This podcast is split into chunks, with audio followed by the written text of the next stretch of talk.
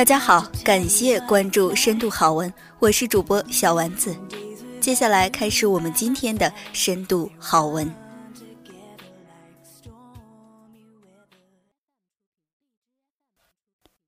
我出国最初拿着打工攒下的全部钱去读书，银行卡一度只剩下两块多。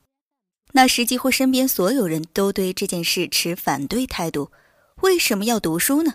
大学都毕业了，抓紧时间去赚钱不是更好吗？我嘴上坚持几年，心里也有我的顾虑。这样决意奉献给学习又两年青春，意味着我要把每一分钟都赋予用途。白天去上课，晚上去打工，半夜写作业。光想想那即将要缺失的大把睡眠和光要靠打工来生存的日子，就知道这绝对不会是一条太容易的路。这样的日子很快到来，学习和生活一切顺利，却也万般辛苦。很多时候，从学校放学要背着书包一路狂奔，才能赶得上餐馆开工的五点半。做工时，一边收拾着桌上的碗筷，一边脑袋中还默念着会计公式。没有顾客的时候，别的同事在玩手机、说笑话，我蹲在厨房的角落里写着第二天 presentation 的构思。有一次下班太晚，老板送我们几个员工回家，我家是最远的。和他同行好一段，一向沉默严肃的老板突然打开了话匣。看你每天又上学又打工的，就想起我年轻时也有过这样的日子啊。我那时候刚工作，表现很好，公司派几个人进去进修，每个周末去学校上课。那几年一边上班一边操心读书，周末没睡过一个懒觉，为考试晚上熬夜的情况也时常有。一起进修的同事里，最后只有我坚持了下来。过了十几年，我计划出国的时候。移民官的要的第一个材料就是学历，身边那么多想出国的人，就只有我一个人出来了。我当时可都三十几岁了。下车的时候，他又叮嘱我：“姑娘，趁年轻多学点东西，别怕现在辛苦。很多现在你觉得用不上的东西，以后都会在关键时刻发挥作用。”后来我顺利毕业，这两年学习的作用。就一点点显现了出来。和别人一起去应征喜欢的工作时，HR 只留下了我，因为他的第一个问题就是你的学历是什么。申请工作签证的时候，很多朋友申请无奈的回国，移民官却没有刁难我，因为我手里拿着货真价实的本地文凭。后来拥有自己的一份小生意，开始写发票、申报税目。不必花钱去请会计，自己做起来也得心应手。那一刻就明白，当年在大学毕业后再学点什么的坚持，并不是别人说的无用功。我观察过身边三十多岁的朋友们，生活大多过得忙碌充实，却很少有人坚持学习，一年也读不完一本书，上学时用的英文完全忘光。爱写字的习惯也不再坚持，这总是让我感慨：中国年轻人放弃自己太早了，人生还有很长的路要走，为什么就不肯相信自己可以成为一个更棒的人？每当我听到有人说：“哎，我都快三十了，结婚了，也生了孩子了，生活现在也挺好，挺稳定的，还学什么习呀？”我都觉得特别惋惜。那么年轻、那么有潜力的一个人，怎么可以这样轻率地限定自己人生的拥有？怎么能定以后不要跳槽，要不要加薪？怎么能确定下以后不被公司派出去接待外宾，不出国旅行？而你又怎么确定你的孩子不会在未来的某一天扬起脸，天真的问你：“妈妈，你怎么什么都不会？”这两年搬家多次。见过很多国外的家庭主妇，我发现一个值得深思的现象：他们除了做饭、洗衣服、照顾孩子，大多在生活里留下属于自己的一小段时间，用来提升自我。我认识的一个韩国主妇，孩子上学后，她报名读护士课程，每晚哄孩子入睡后，自己在客厅里啃课本、写作业。今年毕业的时候，她顺利找到一份护士的工作，完成了从家庭主妇到高薪护士的人生转变。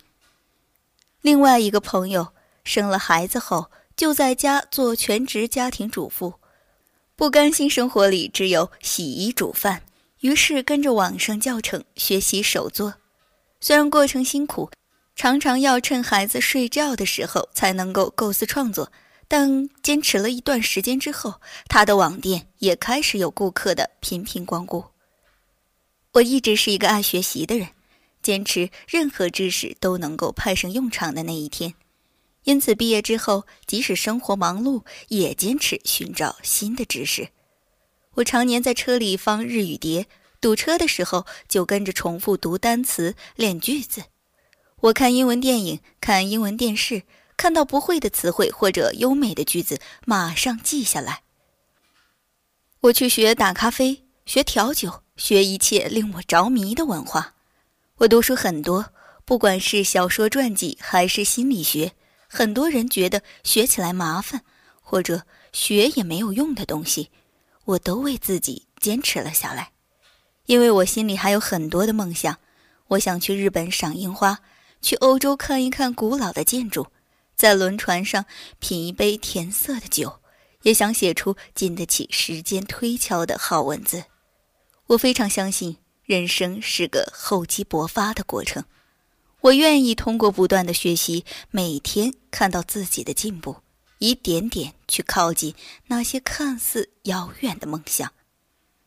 知乎上一位朋友问：“工作用不到英语，却坚持学英语，有意义吗？”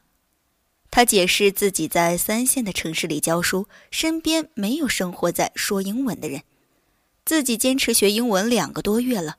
这种想法。遭到很多人的耻笑，网友给出了很多回答，其中一个真实的故事。一位网友说，自己的表舅工科毕业，有一份公务员的铁饭碗，有车有房，生活稳定。旁人看起来，这生活已足够富足，表舅却坚持学英文，看国外电影，拿着文曲星啃外文书。所有人都觉得没有意义。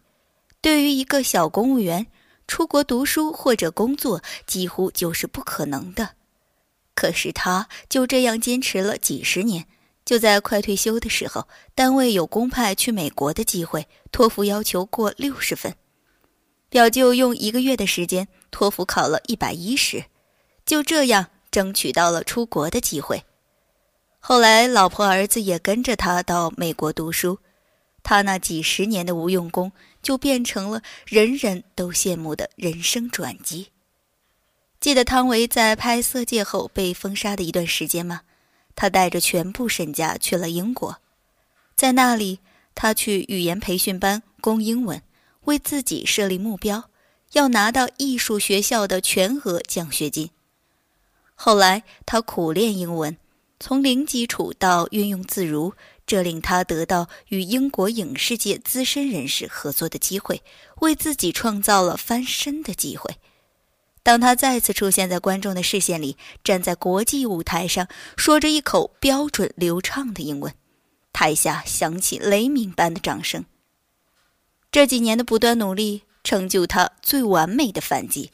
所以，不要觉得学习是无用的，很多时候，知识是你的底气。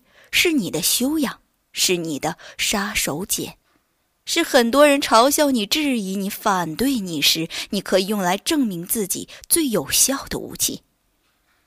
我自始至终都觉得，有很多机会不是等你准备好才出现的。有些人之所以能够在人生中获得成就，是因为当机会来临的时候，他们已经是准备好了的状态。他们已经是准备好了的状态。就像蔡康永说过：“十五岁觉得游泳难，放弃游泳；到十八岁遇到一个你喜欢的人约你去游泳，你只好说‘我不会耶’；十八岁觉得英文难，放弃英文；二十八岁出现一个很棒但要会英文的工作，你只好说‘我不会耶’。人生前期越嫌麻烦，越懒得学，后来就越可能错过让你动心的人或事，错过新风景。我特别喜欢听到身边有人和我说：“周末报了个英文班，我正在考会计资格证呢，我学瑜伽呢。”每每听到这些，我就觉得自己的身体里正面细胞都活跃了起来，也跟着跃跃欲试着什么更好的挑战。看着他们生活积极、态度认真、一点点进步着的优美姿态，就不禁感慨：这才是鲜活的人生啊！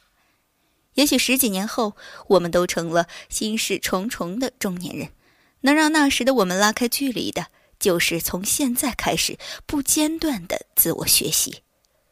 无论是学一种语言、一种技能，甚至坚持读书、坚持写字，或许都会让我们的人生因此拥有更好的发展。每当想到这里，我的内心都会充满动力，看着脚下的路，忍不住告诉自己。人生路漫漫，请继续加油吧。